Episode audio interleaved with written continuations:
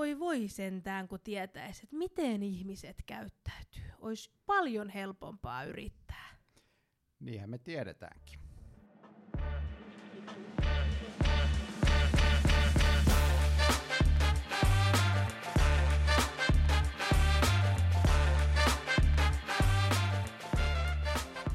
Tervetuloa Elämäni yrittäjänä podcastin pariin. Tänään meillä on ihan mahtava asiantuntija vieras studiossa. Meillä on Jyrki Suomala, hän on yliopettaja ja neurotieteen asiantuntija liiketoiminnassa. Tervetuloa Jyrki. Kiitos. Ihanaa, kun oot täällä. Joo, tosi mukava olla täällä. Ja siis ihan mahtavaa saada meidän podcastin tämmöinen ihan niin kuin aikuisten oikea kokenut asiantuntija. Su- sulla oli jotain tämmöistä maailman matkailuukin siellä taustalla. No kyllä, joo, sitäkin on tähän tullut tehtyä ihan niin kuin työn puolessa, puolesta en, enimmäkseen, että kyllä. Sulla on aika vahva niin kuin tausta ihan akateemisessa maailmassa ja sitten myös tuolla ammattikorkeakoulumaailmassa olet vaikuttanut ja ihan niin kuin tiedemiehiä. Kyllä, näin voisi sanoa, että, että tota, on tullut perehdyttyä tieteeseen aika syvästi nimenomaan ihmisen käyttäytymistä koskevaan tieteeseen ja sitten tuo ammattikorkeakouluhan on siinä mielessä mukava ympäristö, että siellä niin kuin ei riitä pelkästään se tietäminen, pitäisi myös niin kuin jotenkin osata soveltaa, ja sitten sehän luo semmoista mukavaa jännitettä siihen olemiseen ja tekemiseen.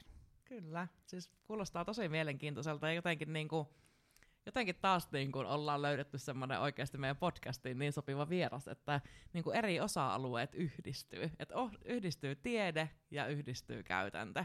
Niin, ja liiketoiminta. Ja se, ja niin. yrittäminen. No niin. niin, kyllä. Ja. Tota, neurotieteestä ja ö, käyttäytymistieteestä varmaan puhutaan tässä jaksossa jonkun verran. Olisiko syytä ö, vähän avata näitä termejä tämmöisille, tämmöisille käytännön puolen ihmisille, kun ei ole akateemisia opintoja taustalla päivääkään?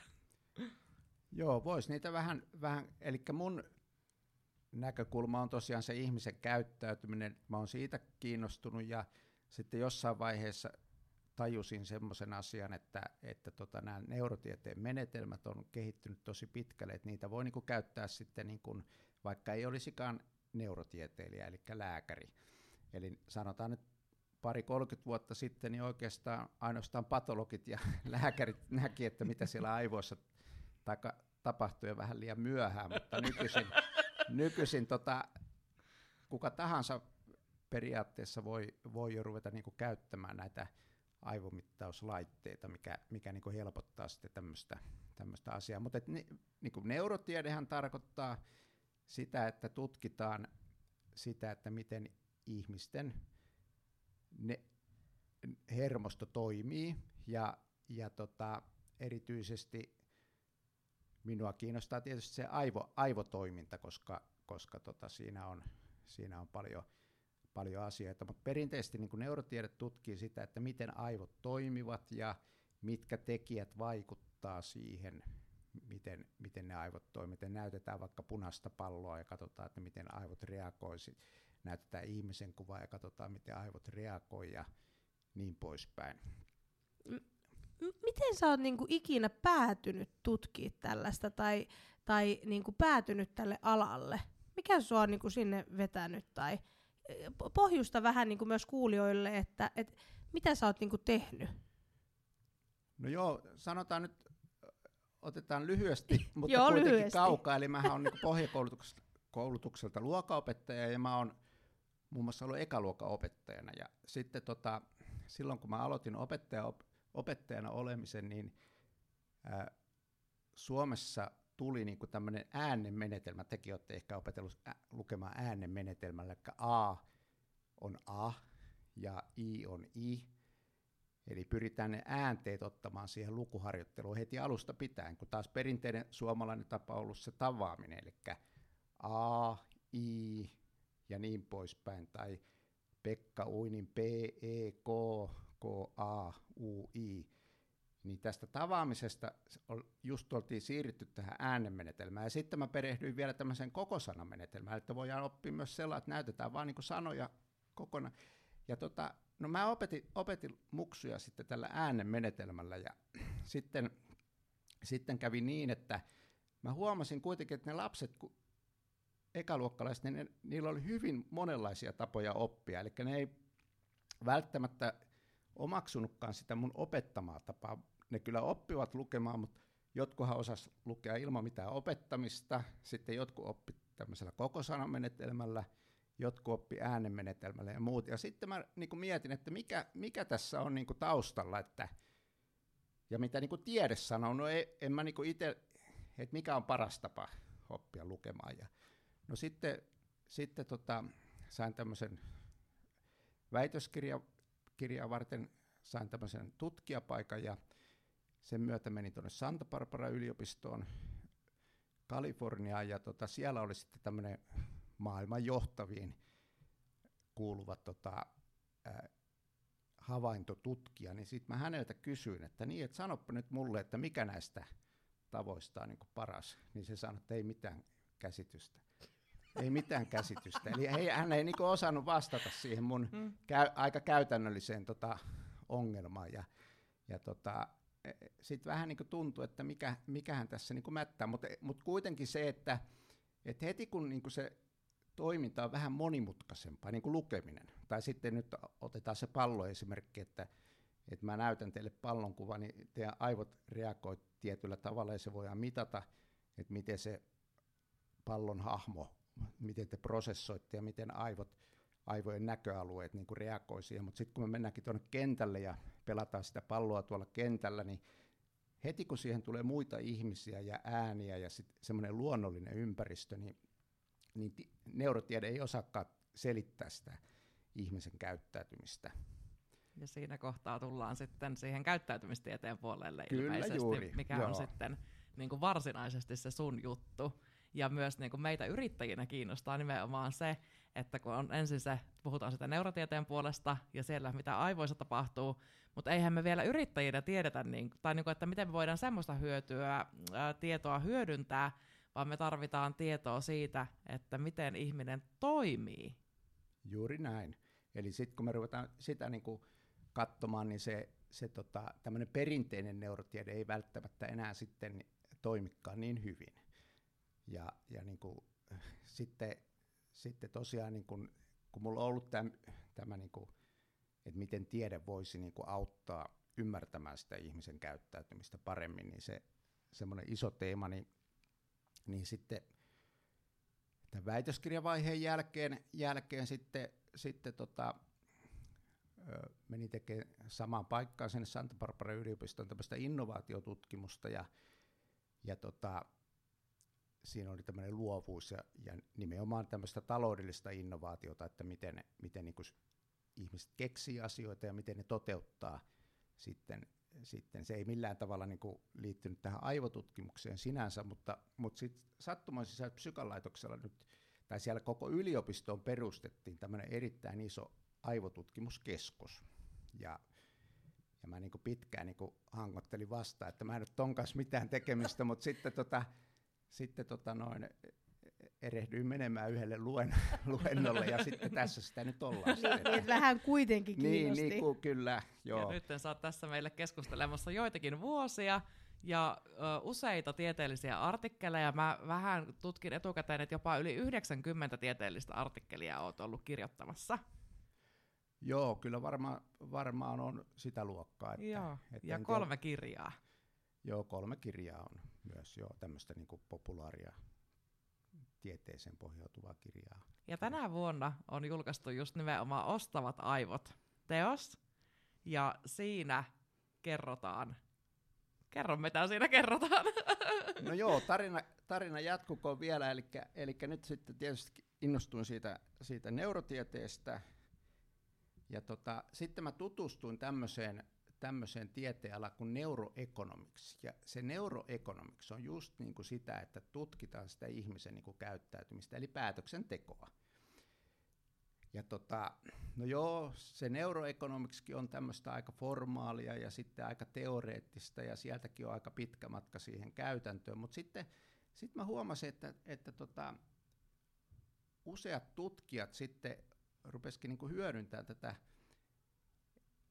kun, kun tieteen ihanne on se, että me ymmärretään jotakin ja osataan selittää. Ja nyt sitten kun me halutaan ymmärtää ja selittää, niin silloin jotain ilmiötä, niin välttämättä sitä ei sitä käytäntöä, käytäntöä tarvitse niin hirveästi huomioida.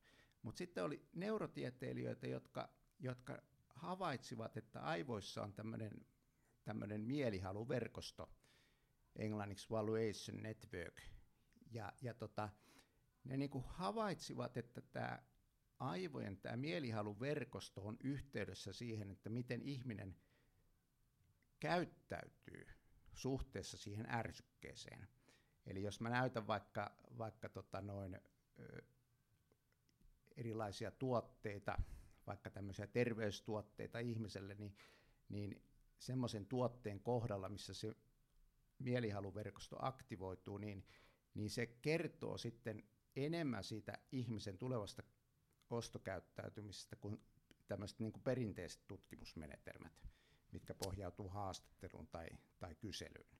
Ja tämä mun, mun kirja on niin kuin pohjautunut, me ei edelleenkään osata sitä ihmisen päätöksentekoa, niin kuin sitä mekanismia tai, tai sitä ymmärtää niin kuin täydellisesti, mutta me, osat, me pystytään niin kuin sanomaan, että, että, että kun tutkitaan ihmisen käyttäytymistä tai, tai aivojen reagointia tämmöisiin tietynlaisiin ärsykkeisiin, niin silloin me voidaan niin sanoa, että miten tietty ryhmä, jos meillä on vaikka 30 ihmistä, joita me mitataan, joiden aivoja mitataan, kun niille näyttää tiettyjä ärsykkeitä, niin me voidaan paremmin ennustaa heidän tulevaa esimerkiksi ostokäyttäytymistä, kun, kun jos me vaan suoraan kysytään, kysytään heiltä, että et haluatko ostaa tämmöisen tämmöisen tota makkara, mikä Joo. nyt tulee markkinoille. Ja tämä on niinku tämän, tämän mun kirjan, eli mä ensin kerron siinä tämän, mikä tämä tämmöinen mielihaluverkosto on, ja sitten mä oon kaivannut tuolta tieteestä, sitten tiedepapereista sitten tämmöisiä, mitkä aktivoi, tämmöisiä tekijöitä, mitkä aktivoi tätä, tätä mielihaluverkostoa. Ja nyt sitten niin yrittäjät, jotka haluaa kehittää niin omaa tuotetta tai palvelu, palvelutarjoamaansa, niin, niin jos se kiinnittää huomiota näihin, näihin seitsemään ää, asiaan, mitkä aktivoi sitä mielihaluverkostoa, niin sitten todennäköisesti he pystyvät niin saamaan sitä omaa juttua niin pitemmälle sitten siellä. Eli sä väität, että meidän aivoissa, ehkä sä saatat olla tutkinutkin tätä asiaa, mutta meidän aivoissa on siis mielihyvä verkko, joka, joka rakentaa meille sellaisen, mihin meistä jokainen erikseen, että mä nyt tykkään vaikka appelsiinista, Elina ei tykkää, ja sä et tykkää ollenkaan, vaan sä tykkäät mangosta. Eli jokaisella on ihan oma, öö, niin kun, öö, mikä se sana on, kun on niin kun oma uniikki öö, tämmöinen mielihyvä verkosto, ko? Kyllä, toi on, toi on tietysti hyvä kysymys se, että kuinka paljon sitten se mielihaluverkosto tai valuaatio verkosto, miksi me nyt sanotaan tuossa kirjassa, puhun mielihaluverkostosta, kun se on jotenkin niin kuin aktiivisempi Joo. termi, niin, niin, tota, niin, niin kuin yksilötasolla meillä on uniikki mielihaluverkosto ihan varmasti, mutta sitten niin kuin tietysti yrity, yrityksen näkökulmastahan kiinnostaa tietyt niin kuin asiakasryhmät, että miten, he, miten heidän niin kuin, tämä mielihaluverkosto keskimäärin aktivoitu. Ja, ja tämä on niinku semmoinen aika olennainen juttu, että tämmöisen vaikka 30 ihmisen, jotka suunnittelee lopettavansa esimerkiksi tupakoinnin, kun heidän aivojaan mitataan ja näytetään heille erilaisia tupakoinnin lopettamiseen liittyviä terveysviestejä, niin, niin me löydetään, niin vaikka jos meillä on 50 tämmöistä viestiä, me löydetään niitä 50 joukosta niin ne parhaat, mitkä eniten aktivoi sen kohderyhmän mielihaluverkostoa. Ja, silloin, ja tätä on niin kuin ihan testattu sitten, niin kuin, että on näytetty Yhdysvalloissa, että on näytetty eri osavaltiossa niitä erilaisia mainoksia sitten ihan niin kuin mediassa, ja sitten on voitu nähdä, että mitkä näistä niin kuin korreloi tavallaan sen, tai ennustaa sitä ihmisten todellista käyttäytymistä sitten ihan siinä, siinä niin kuin mainostilanteessa. Että on sellainen niin aika huikea, huikea juttu kyllä, että ainakin itsellä on ollut semmoinen. Niin ja siis markkinointiin, niin kuin myymiseen, ihan niin kuin todella Miten tämä niinku mielihaluverkosto sitten niinku rakentuu? Et onko se niinku puhtaasti fysiologista vai vaikuttaako siihen niinku perimä ja ö, kohdetut asiat elämässä ja niinku tämän tyyppiset asiat, ympäristövaikutukset, vai onko se jotenkin vaan fysiologista?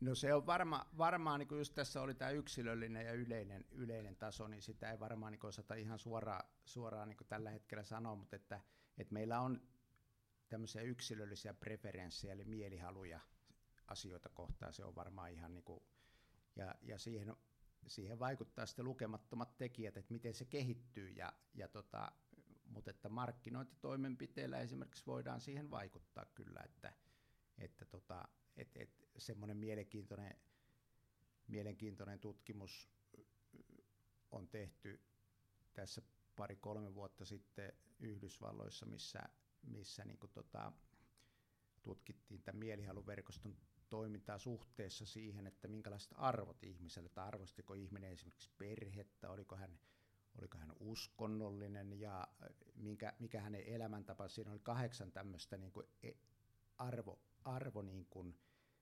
ympäristöön liittyvä. Ja, ja ennen, ennen niin kuin tavallaan tätä, tätä markkinointikäsittelyä, niin, niin puhuttiin ja näytettiin niin kuin sen henkilön subjektiivisiin arvoihin liittyviä asioita, jolloin hän altistui sitten niin kuin näille mainoksille huomattavasti paremmin kuin, kuin tota, jos oltaisiin ihan vaan niin kuin aloitettu suora, suoraan siitä.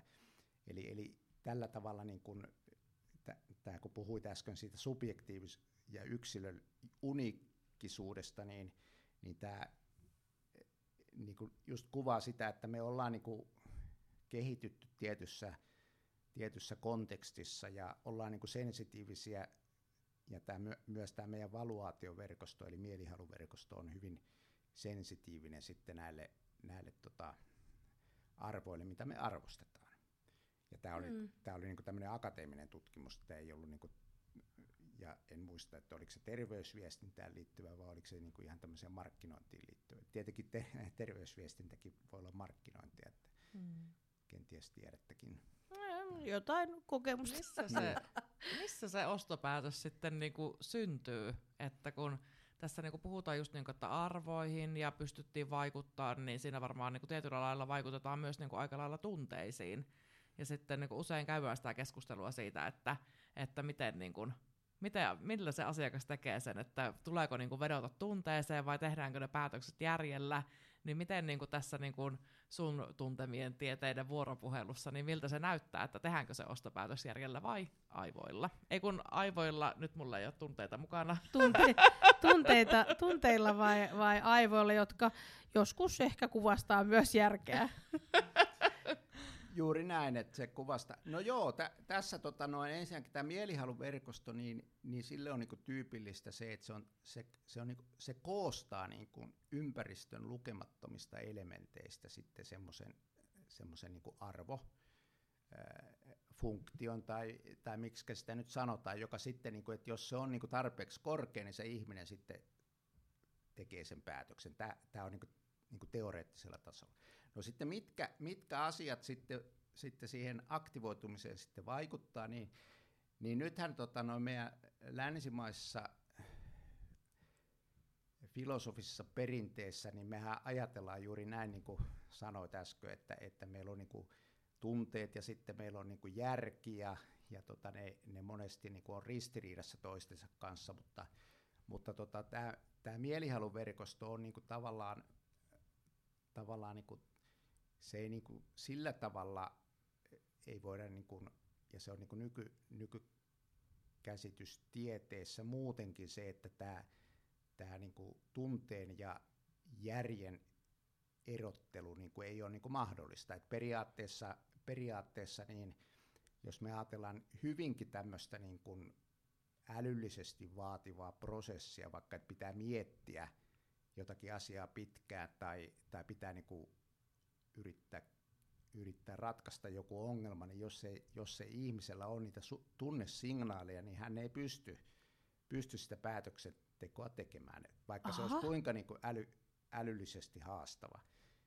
ja sitten taas toisaalta... Niin kun, siis, eli päättäjilläkin on tunteet. Kyllä, näin, näin on, että päättäjillä on tunteet ja tiedemiehilläkin on jopa, jopa tunteet. Että, ja se on niin olennainen osa sitä, eli siis tämmöisiähän tutkimuksia on tehty, että jos se tunnesignaalit niin katkeaa, niin ne ei pääse niin siihen, siihen, niin siihen valuaatioverkostoon, niin, niin tota, ihminen ei kykene päätöksiä. Vaikka se saa sälykkyystestissä mensan tasoiset tulokset, niin se ei silti pysty tekemään päätöksiä, koska ei ole niitä tunnesignaaleja. Eli päätöksenteossa tunteet on erittäin... No toki tunteethan voi johtaa myös harhaan, kuten järkikin voi johtaa. Että kyllähän ihminen saattaa niinku rationalisoida sellaisia asioita, mitkä, mitkä, mitkä tota, vie niinku harhaan. Eli, eli mitä tässä niinku painotan, että tämä tunne ja tieto nämä on niin kuin yhdet niin kuin tämän mielihaluverkoston aktivaattorit näistä seitsemästä, niin, niin niiden pitää toimia niin kuin tämmöisessä tehokkaassa päätöksenteossa niin kuin samansuuntaisesti. No joo. Mun mielestä tämä on jotenkin tosi inhimillinen näkökulma, koska niin. Niin kuin monestihan sitä käytetään ehkä jopa semmoisena niin syytöksenä, silleen, niin kuin, että no ootko sä nyt miettinyt tätä asiaa, että et sä voi antaa tolleen vaan tunteiden viedä. Niin sitten seuraavan kerran voi sanoa sille, että hei, minä olen ihminen, minä olen kokonaisuus, minä teen kokonaisuutena nämä päätökset, ja niin kuin tälleen. Että, ja, ja että jotenkin... se ei ole niin kuin mitenkään huono juttu, vaan me tarvitaan nämä niin kuin molemmat. Kyllä, ja mä jotenkin näin. ajattelen, että tämä myös selittää sen, miksi aina joku intuitio tuntuu niin kuin hyvältä. Että äh, mä tiedän, että, että tämä olisi niinku järkevää pysyä nyt tässä 100 prosentin palkkatyössä, mm. mutta oi että kun mun niinku sanoo nyt joku intuitio sanoo, että tämä pitäisi tehdä tälleen. Että ehkä se tulee jotenkin tuolta. Ehkä. Joo, kyllä vaan, että ihminen on kokonaisuus, että se, se on niinku, ja, ja just tämä niinku mielihaluverkosto koostaa sen arvon tavallaan siitä kokonaisuudesta. Et siihen kuuluu sitten myös tuossa tossa, tota noin, että näitä aktivaattoreita on, on niin seitsemän, eli yksi on tämmöinen minä-aktivaattori, eli se on hyvin tärkeä ihmiselle se, että miten se konteksti tai ärsyke tai päätöstilanne niin kuin huomioi just tämän mi- minuuden. Eli me ollaan hyvin sensitiivisiä, sensitiivisiä sille, mikä se on ehkä kaikkein keskeisin juttu, että miten joku asia puhuttelee minua henkilökohtaisesti. Ja se on niin kuin markkinoinnin kannalta tietysti niin kuin, ja ostopäätöksen kannalta haasteellista, koska ihmiset juuri on, on niin, niin kuin hyvin erilaisia. Niin ja sitten mä ajattelen myös sit silleen, että varmaan riippuu myös vähän ostopäätöksen siitä, mikä se on, onko ostamassa kahden euron tikkaria vai 200 000 euron taloa. Juu. Niin varmasti eri asiat niinku vaikuttaa. Mitkä, mitä muita ne on ne, ähm, miksi sä niitä sanoit, seitsemän aktivaattoria. Akti- aktivaattoria. Mitä muita on? Joo, sitten, sitten on tota me-aktivaattori, eli se, se on myös, että, että se minuus tavallaan se kietoutuu sitten tähän sosiaaliseen ympäristöön. Se ihmisten somekäyttäytymistä, kun on tutkittu, niin, niin se, eihän me, me aika paljon puhutaan enimmäkseen itsestämme, jos me ollaan aktiivisia somessa, mutta tota, no, me puhutaan itsestämme sen takia, että se meidän niin kuin, kaveriporukka siellä niin kuin, näkisi meidät tietyssä valossa, eli se on, se on niin kuin tämmöinen sosiaalinen, sosiaalinen, eli meidän pitäisi osata vedota myös tähän, tähän sosiaaliseen kontekstiin, mikä on sille ihmiselle tärkeä. Eli, eli tota, jos vaikka jokereita kannattaa, niin, niin tota, se, se jokeriyhteisö on sille ihmiselle erittäin tärkeä. Ja sitten jos jokerit häviää ottelun, ottelun niin, niin tota, se tuntuu kipeältä, mutta sitten jos ne voittaa, niin se tuntuu taas mahtavalta. Eli, eli, eli me samaistutaan siihen joihinkin tämmöisiin sosiaalisiin. Ja sitten on to, tosiaan tämä kolmas on tämä tunne, mistä äsken oli jo puhetta – sitten on tämä tieto, eli, eli tiedolla on merkitystä totta kai myös tässä kokonaisuudessa, eli, eli niin kuin yritysten kannalta myös niin kuin se semmoinen perinteinen insinöörimäinen tuote ominaisuuksien luettelo on myös tärkeät ja, ja varsinkin niin kuin nykyaikana on tärkeää, että se tieto on niin kuin saatavilla, että mitä, mitä siellä on, mutta se ei välttämättä, se on, jos sitä niin kuin liikaa painotetaan, niin se, se taas se ihmisen päätöksentekokyky sitten häviää siinä. Et, et se on, et, sitten, sitten viidentenä on tämmöinen, että me ollaan hyvin tavoitteellisia, eli me ajatellaan tulevaisuutta ja, ja, ja puhutaan tämmöistä niin kuin autonoettisesta muistista, joka, joka on niin kuin tämmöinen tulevaisuusmielikuva, että et meillä on joku tämmöinen, tämmöinen tulevaisuusmielikuva, että me nähdään, se voi olla niin ensi viikko tai sitten se voi olla, ja varsinkin mitä nuorempi ihminen on, niin sitten se saattaa liittyä niin siihen omaan olemiseen niin tulevaisuudessa ja, ja niin poispäin. Eli tavoitteella on hyvin tärkeä, tärkeä mer- merkitys. Ja sitten tietysti näillä perinteisillä aisteilla, että kyllä niin kuin se, se, että miten meillähän tämä näköaisti on kaikkein niin kuin tehokkain, mutta sitten, sitten nämä muut aistit, tunto ja tuoksuaisti ja, ja tota niin poispäin, niin ne on myös tärkeitä. Ja sitten viimeisenä on tämä erottautuminen, eli semmoiset viestit, jotka erottautuu muista, niin ne on niin aktivoista sitä meidän mielihaluverkostoa. Eli näistä niin aktivaattoreista voi tietyllä lailla luoda semmoisen reseptin Kyllä, vaikka niin kuin markkinointiin tai myyntiin, että niin kuin näistä kaikesta muodostuu semmoinen tietynlainen niin kuin päätöksenteon anatomia. Kyllä, voisi näin sanoa, että päätöksenteon tota, anatomia ja ja, ja ehkä niin kuin päätöksenteon funktiot myös mukana siinä, että me ollaan itse asiassa tuolla Innoma, Innomanissa kehitetty tämän pohjalta tämmöinen neuroväly 7 mittaristo, just mikä on niin kuin tämän tyyppinen, että yritykset voi hyödyntää sitä omassa, niin kuin, omassa niin kuin tuote- ja palvelukehityksessään, ja miksei myös niin kuin kuka tahansa tämmöisessä, niin kuin, kun haluaa parantaa sitä kommunikointia toisten, toisten ihmisten kanssa. Onko tämä saatavilla jostain? Se on tota, kyllä periaatteessa, mutta se ei ole vielä niin kuin, sillä tavalla niin kuin netissä, että, että mutta mi, minulta voi kysyä sitä kyllä. Että, että, Joo, okei, okay. hyvä. Mä rupesin niinku sillä kiinnostaa, kun itse kun on tämmöinen aika pieni yrittäjä vielä, mm. niin, niin nämä kuulostaa aika kalliilta nämä toimet, niin kuin aivojen tutkiminen ja käyttäytymisen tutkiminen, niin miten tämmöinen niin kaltaiseni pienyrittäjä pystyy tätä tietoa hyödyntämään, tai minkälaista tutkimusta mun on mahdollista tehdä? No toi on hyvä, hyvä kysymys, että tosiaan niin tommonen, tämä mielihaluverkostonkin niin toiminnan ymmärtäminen pohjautuu just niin tämmöiseen niin funktionaaliseen magneettikuvaukseen, joka, jonka etuna on se, että me just saadaan niin ne, eh, tämän meidän meidän korteksin niin kuin alapuolella olevat tämmöiset alueet mukaan myös siihen mittaukseen. Eli tämä mun kirja pohjautuu tämän tyyppisiin tutkimuksiin.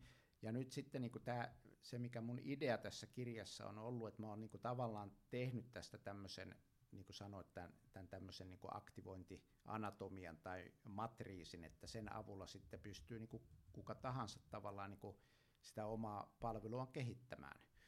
Eli ei tarvitse välttämättä tehdä niitä aivomittauksia aina, aina Joo. sitten. Joo. Se rupesi tuntumaan aika semmoiselta kaukaa haetulta ja varmaan aika epäeettiseltäkin, jos mä lähtisin sellaisia tekemään mun niin. tota, asiakkaille, niin, niin, niin, koska ei ole semmoista osaamista minulla. niin, Mut kyllä sitä mutta että siitä tehdä. kirjasta niin, saat niin kuin, tavallaan tosi hyvän tämmöisen niin kuin, kartaston siihen, miten voi just vaikka niin kuin markkinoinnissa Joo. hyödyntää. Kyllä, että se, se siinä on niinku se idea tavallaan, että, että kuka tahansa sitten pienyrittäjäkin voi niinku oppia sitä, niinku, että miten, miten oppii niinku markkinoimaan ja viestimään niin tämmöisellä aivoystävällisellä tavalla, joka vetoaa tähän mielihaluverkostoon. Et siinä on sitten niinku luovuus vaan rajana, että, että tota, mitä se minä, minä-aktivaattori sitten tarkoittaa käytännössä siinä sinun yrityksen kontekstissa ja, ja mitä sosiaalisuus tarkoittaa siinä sinun yrityksen kontekstissa, että et, et, se, se vaatii semmoista vähän pähkäilyä sitten. Mm, kyllä, totta. Ja kyllä varmasti jonkinlaista asiakastutkimustakin sitten voi kyllä, tehdä, vaikka kyllä, haastattelua. Kyllä, tai... ilman ne. muuta. Että ei, ei tämä ole niinku ristiriidassa sen ha- näiden perinteisten, vaan se tuo niinku semmoisen uniikin elementin eh, siihen, joka selittää niin kuin paremmin sitä ihmisen päätöksentekoa. Että se on niin kuin semmoinen, että se tuo niin kuin sitä lisäarvoa siihen, no, siihen juttuun. Mitä sitten, jos mulla on kuntosali ja mä mietin, että mun asiakaskunta on nyt vaikka naisia, jotka kuntoilevat paljon, niin mistä, voiko, voiko mä niinku saada jostain tällaista niinku tietoa heistä? No periaatteessa kyllähän, kyllähän tota noin, tieteelliset artikkelithan on, on sinänsä tota kaikkien saatavilla aika, aika hyvin, mutta se on tietysti pitkä tie, tie ja vaatii niin kuin aika paljon, aika Aikaa. paljon että, että kyllä varmaan, niin kuin, kyllä varmaan niin kuin tota, tämmöistä tietoa on, mutta sanotaanko, sanotaanko, että tämä on kuitenkin ehkä Suomessa aika ää, ainutlaatuinen kirja tämä mun siinä mielessä, että siinä on niinku käännetty valtava määrä tämmöistä, niinku popularisoitu valtava määrä tämmöistä tietoa, sitä tietoa niinku ymmärrettävään muotoon. No niin, tästä tullaan just tähän, että et, et kun puhutaan niinku tieteellisistä artikkeleista, niin mä en tarkoita tätä mitenkään epäkunnioittavasti, mutta ihan pikkasen nousee oksennus suuhun. joo, no kyllä. No joo, se on, se on, se on, se on tota noin, valitet, valitettavasti näin on, näin on mutta tota Mutta on noin, ihanaa, että joku on suomentanut hei niitä, niitä Kyllä, tieteellisiä artikkeleja. Että et kyllä sitä todellakin tarvitaan, koska kaltaiseni ihmiset, jotka äh, nukahtaa, nukahtaa tieteellisiä artikkeleita lukiessaan, niin he tarvii kyllä myös sen tiedon. Ja on niin kuin tosi niin kuin mahtavaa, että joku, kuten sinä, olet ymmärtänyt laittaa sen sellaiseen muotoon, että me vähän, mä nyt jos mä nyt sanon sanan tyhmemmätkin, niin kuin moni loukkaantuu, mutta mekin ymmärretään jotain. Joo, ei se, ei se tota, ky, se on ihan ym, ymmärrettävää, tota, ei, ja vaikka olisi älykäs, älykäskin, niin ei välttämättä tarvitse eikä tarvikaan olla siis tieteestä. Kyllä mä niinku sellailla näen, että monia asioita voi niinku tehdä, tehdä tota järkevästi ilman, että perehtyy hirveän syvällisesti siihen tieteeseen, mutta sitten mä taas niinku itse ajattelen niin, että, että tiede, tiedemiehenä niin mun tehtävä on ni, nimenomaan se, että mä, mä yritän, yritän ensinnäkin selvittää, että millainen tämä maailma on ja mi- millaisia me ihmiset ollaan niin sen tieteen näkökulmasta. No joo. Ja sitten, sitten mä haluan, haluan tietenkin kertoa niille, jotka siitä on kiinnostunut, että, että mitä se tiede sanoo tästä asiasta. Enkä, enkä väitä siis, paljonhan on menestyneitä yrittäjiä, että ne ei välttämättä, mutta se, se mun pointti on niin tässä, että se tiede on niin tavallaan tämmöinen aarreaitta, mistä löytyy ihan hirveästi sitä semmoisia kultajyviä, että ne kannattaa niin hyödyntää siinä bisnestoimia. Ja osa niistä on sitten semmoisia, mitkä, mitkä ei niin siihen omaan, omaan tilanteeseen sovi, mutta sitten paljon asioita, jotka sopii siihen. Joo, ja mä oon ihan samaa mieltä, että tiede on aarreaitta. Ja mua just se harmittaakin, että ne, ketkä ei puhu tai osaa tai lue tiedettä, niin heiltä jää se aarreaitta tavallaan niin kuin penkomatta just sen takia.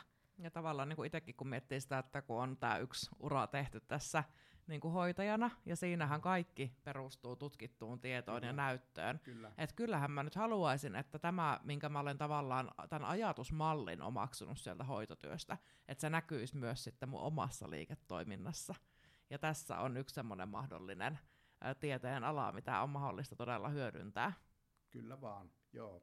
Ja sitten tietysti niin tämä, niin neuromarkkinointi esimerkiksi on se, semmoinen ala, ala, missä tota paljon on niin business, business-ihmiset ja neuromarketing, science and business äh, organization, niin, niin semmoinen on olemassa, niin, niin siellä on paljon siis tämmöistä, tätä rajapintaporukkaa, että siellä on niin kuin käytännön markkinoijat ja sitten käytännön päätöksenteon tutkijat ja sitten on, on, on tiedeihmiset mukana, että tämmöisiä on, mutta se on valitettavan pieni, pieni porukka sekin, että niitä on ehkä 150 niissä konfissa, mitä, mitä vuosittain sinne osallistuu. Niin, ne on vaan niin kaksi eri maailmaa. Niin, kyllä. Niin. Joo. Ja se on tota, et, et, sillä tavalla se on, se on. Mut joo, mutta se, se, että kyllä toi, kyllä toi tota, no, se, sieltä niin on, on mahdollista saada, saada sitä tietoa ja, ja tota, sillä tavalla ihan tämä on ollut niin tarkoituksena tuon kirjan kirjoittamisessakin sitten, että se olisi niin kuin, kuluisi sitten niin sanottujen tavalli, tavallisten ihmisten, jo, joilla ei ole sitä tiede, tiedetaustaa niin käsillä, että mm. on koittanut poimia sinne semmoisia semmoisia asioita.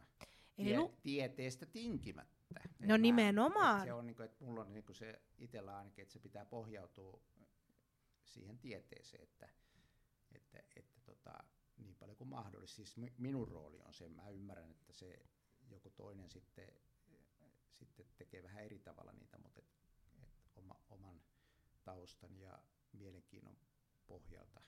Joo, ei kun tää on, eli jos haluaa tavallaan itse miettiä, että mitä ne omat asiakkaat, niin lukemalla sitten sun kirjan, Joo, niin pääsee tutustumaan vähän. kyllä, pääsee vähän syv- syvällisemmin Joo. tutustumaan tähän asiaan. Mä jotenkin kuulen nämä aktivaattorit, nämä seitsemän aktivaattoria semmoisina niin mahdollistajina ja sen ostopäätöksen mahdollistajina. Niin miten tässä sitten niin peilautuu ne oston esteet, mistä myös sitten myynnissä puhutaan? Joo, toi on hyvä, hyvä termi, toi mahdollistaja, että, että tavallaan niin kuin se, se tossahan mulla on, niin kuin tää, kun tämä mielihaluverkosto on niin tämmöinen niin positiivinen asia, eli se aktivoituu niin kuin myönteisistä asioista, niin mä en ole hirveästi siinä kirjassa käsitellyt niitä myynnin, myynnin esteitä, eli semmoisia, niin on siellä esimerkkejä siitäkin, että mikä on mennyt pieleen ja, ja miksi, ne, miksi ne on mennyt mahdollisesti pieleen. Mutta tota, mä tietysti tuon kirjan pohjalta voi vastata sun kysymykseen niin, että, että tota, jos, jos ei huomioi näitä aktivaattoreita, niin silloin, silloin todennäköisesti, todennäköisesti niin kuin myyntikään ei suju. Eli, eli, eli tavallaan se, ja sitten, sitten jos on niin tämmöistä negatiivista, varsinkin jos otetaan tämä aivotutkimus taas tähän, että semmoista asiat, mitkä aktivoi niin kuin meidän pelkoalueita, niin tietenkin markkinoinnissa ne on, ne on niin huonoja asioita, mutta yleensä mar- markkinointimateriaali ja myyntipuhe on siellä positiivisella puolella, että, että sellailla. Joo, ja mä luin tota positiivisen psykologian kurssin YM-opinnoissa kesällä, niin siinäkin tuli jotenkin tosi niin kuin vahvasti se, ilmi, että kun sitä positiivista tapaa ajatella käyttää, niin ne positiiviset asiat lisääntyy. Tämä menee ehkä vähän henkimaailman juttuihin, mutta voisiko olla mahdollista, että jos mä yrittäjänä kiinnitän liikaa huomioon ihmisten oston esteisiin sen sijaan, että mä mahdollistan myyntiä, niin, niin että se kääntyisi mua vastaan? Joo, voi, voi olla noin, että, että kyllähän se tota, voi noinkin olla, että en ole, en ole sitä tutkinut enkä tuohon, mutta että näin, näin varmaan on, että jos, jos ja, ja nimenomaan jos me ajattelemme näin niin kuin minä tuossa kirjassa väitän ja itse ajattelen, että se ostopäätös on nimenomaan sen mielihaluverkoston aktivoitumisen seuraus, niin silloin, silloin, silloin se on just niin kuin sanoit ton, sanoitit ton hienosti, että se, se niin kuin toimii silloin myynnin edistäjänä ja silloin, jos taas niihin myynnin esteisiin kiinnittää liikaa huomiota, niin, niin silloin, silloin tota, sä rupeat toimimaan niin kuin jotenkin negatiivisesti ja mm. et saa, saa niitä sun asiakkaita sillä tavalla positiivisen kautta. Tämä on ihana, ihana mm. jotenkin tämä mm. näkökulma niin kuin tähän tekemiseen. Joo, joo. Niin me, me... Vaikka tämä on niin kovaa tiedettä, niin tämä on aika tämmöistä niin pehmeätä ja inhimillistä. Ja aika käytännönläheistä kuitenkin. Joo, kyllä, kyllä sillä tavalla, joo.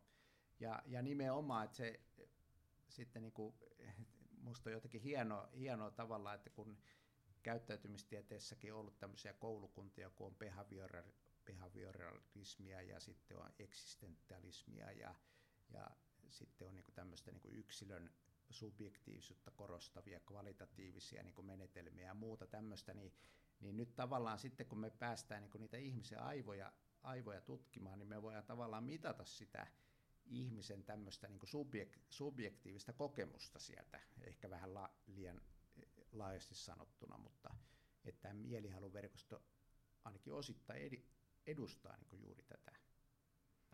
Mä haluaisin nyt vielä ihan kertauksen vuoksi, että sanoisit vielä ne seitsemän aktivaattoria, niin ottakaa nyt kynät ja vihot esiin ja laittakaa ne ylös ja miettikää, miten voitte hyödyntää teidän viestinnässä. Joo, nämä seitsemän mielihaluverkostoa aktivoivaa aktivaattoria ovat minä, me, tunne, tieto, henkilökohtaiset tavoitteet, aistit ja erottautuminen. Vau.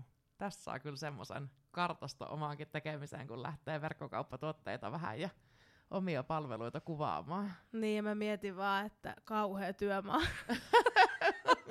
Tieto lisää tuskaa Tieto taas lisää kerran. tuskaa. Joo, mutta kyllähän sitä kannattaa miettiä, erilaisia vaihtoehtoja No todellakin. ja kehittää toimintaa. Voi Niin. Jyrki, kun sun kaltaisia ihmisiä olisi meillä kuule yrittäjien puolella enemmänkin, niin mehän oltais jo uusi Nokia. Niin, varmaan. Et siihenhän me tähd- tähdätään. Joo, joo Niin. Kai. kyllä. Kuinkas muuten? Kuinka? Semmoinen- Semmoinenhan tulee kohta. No kohta tulee, sehän on ihan selkeä. Se on ihan selkeä. Kiitos Jyrki ihan älyttömän paljon vierailusta meidän podcastiin. Ja kiitos, kun puhut niin kuin, tiedettä, mutta suomea. Menkää kaikki nyt, juoskaa kohti kirjakauppaa ja hankkikaa ostavat aivot teosta, niin saatte valtavan kilpailuedun teidän bisnekseen. Ja miettikää, miten paljon he tuo kulkee niin kuin asiakkaita tietämättä, että me tiedetään, miten me voidaan niin kuin heidän käyttäytymiseen vaikuttaa. Ja että me tiedetään, mitä ne ajattelee. No joo. Kiitos tästä jaksot, jaksosta ja ensi viikolla tulee lisää ö, elämäni yrittäjänä sisältöä. Hei, ja me löydetään nykyisin myös YouTubesta. Totta. YouTubesta. Ja elämäni yrittäjänä Instagram-kanava kannattaa laittaa seurantaan sekä tilata tämä podcast. Ihanaa viikkoa kaikille. Kiitos. Moi Moikka! moi.